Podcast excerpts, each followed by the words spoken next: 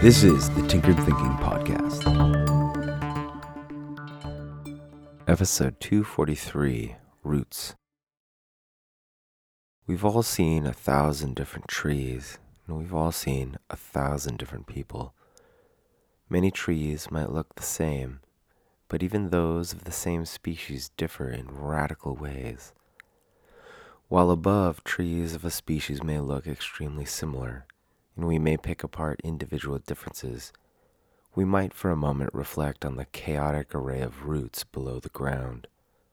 We can all picture a tree that has fallen over, the whole root structure like a woven pancake peeled from the forest floor. The roots of trees seem just as chaotic as the trunks and branches above seem similar we might pause for a moment and think about how that whole root structure grows, how each root decides in which direction to go. Presumably, each root is stretching and straining to gain ground in a way that will benefit the tree the most. Trees and all rooted plants are very different from humans in this respect.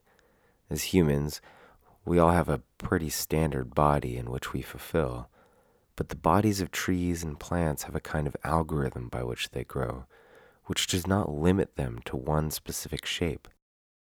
Their bodies grow based on the conditions of their environment.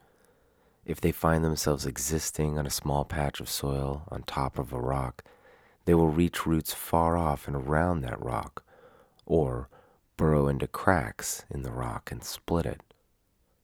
Our bodies do not have anything near this kind of morphology, but our minds do.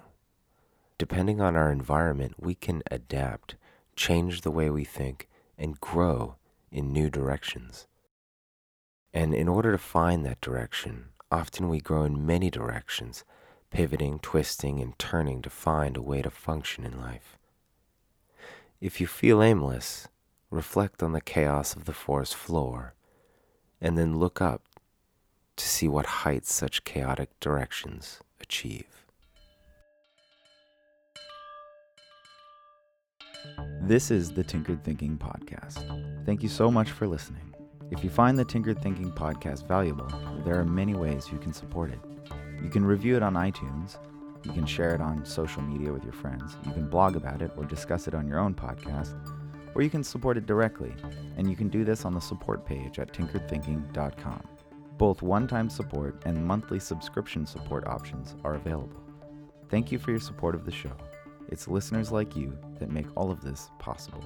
Any feedback or questions are always welcome, so feel free to reach out.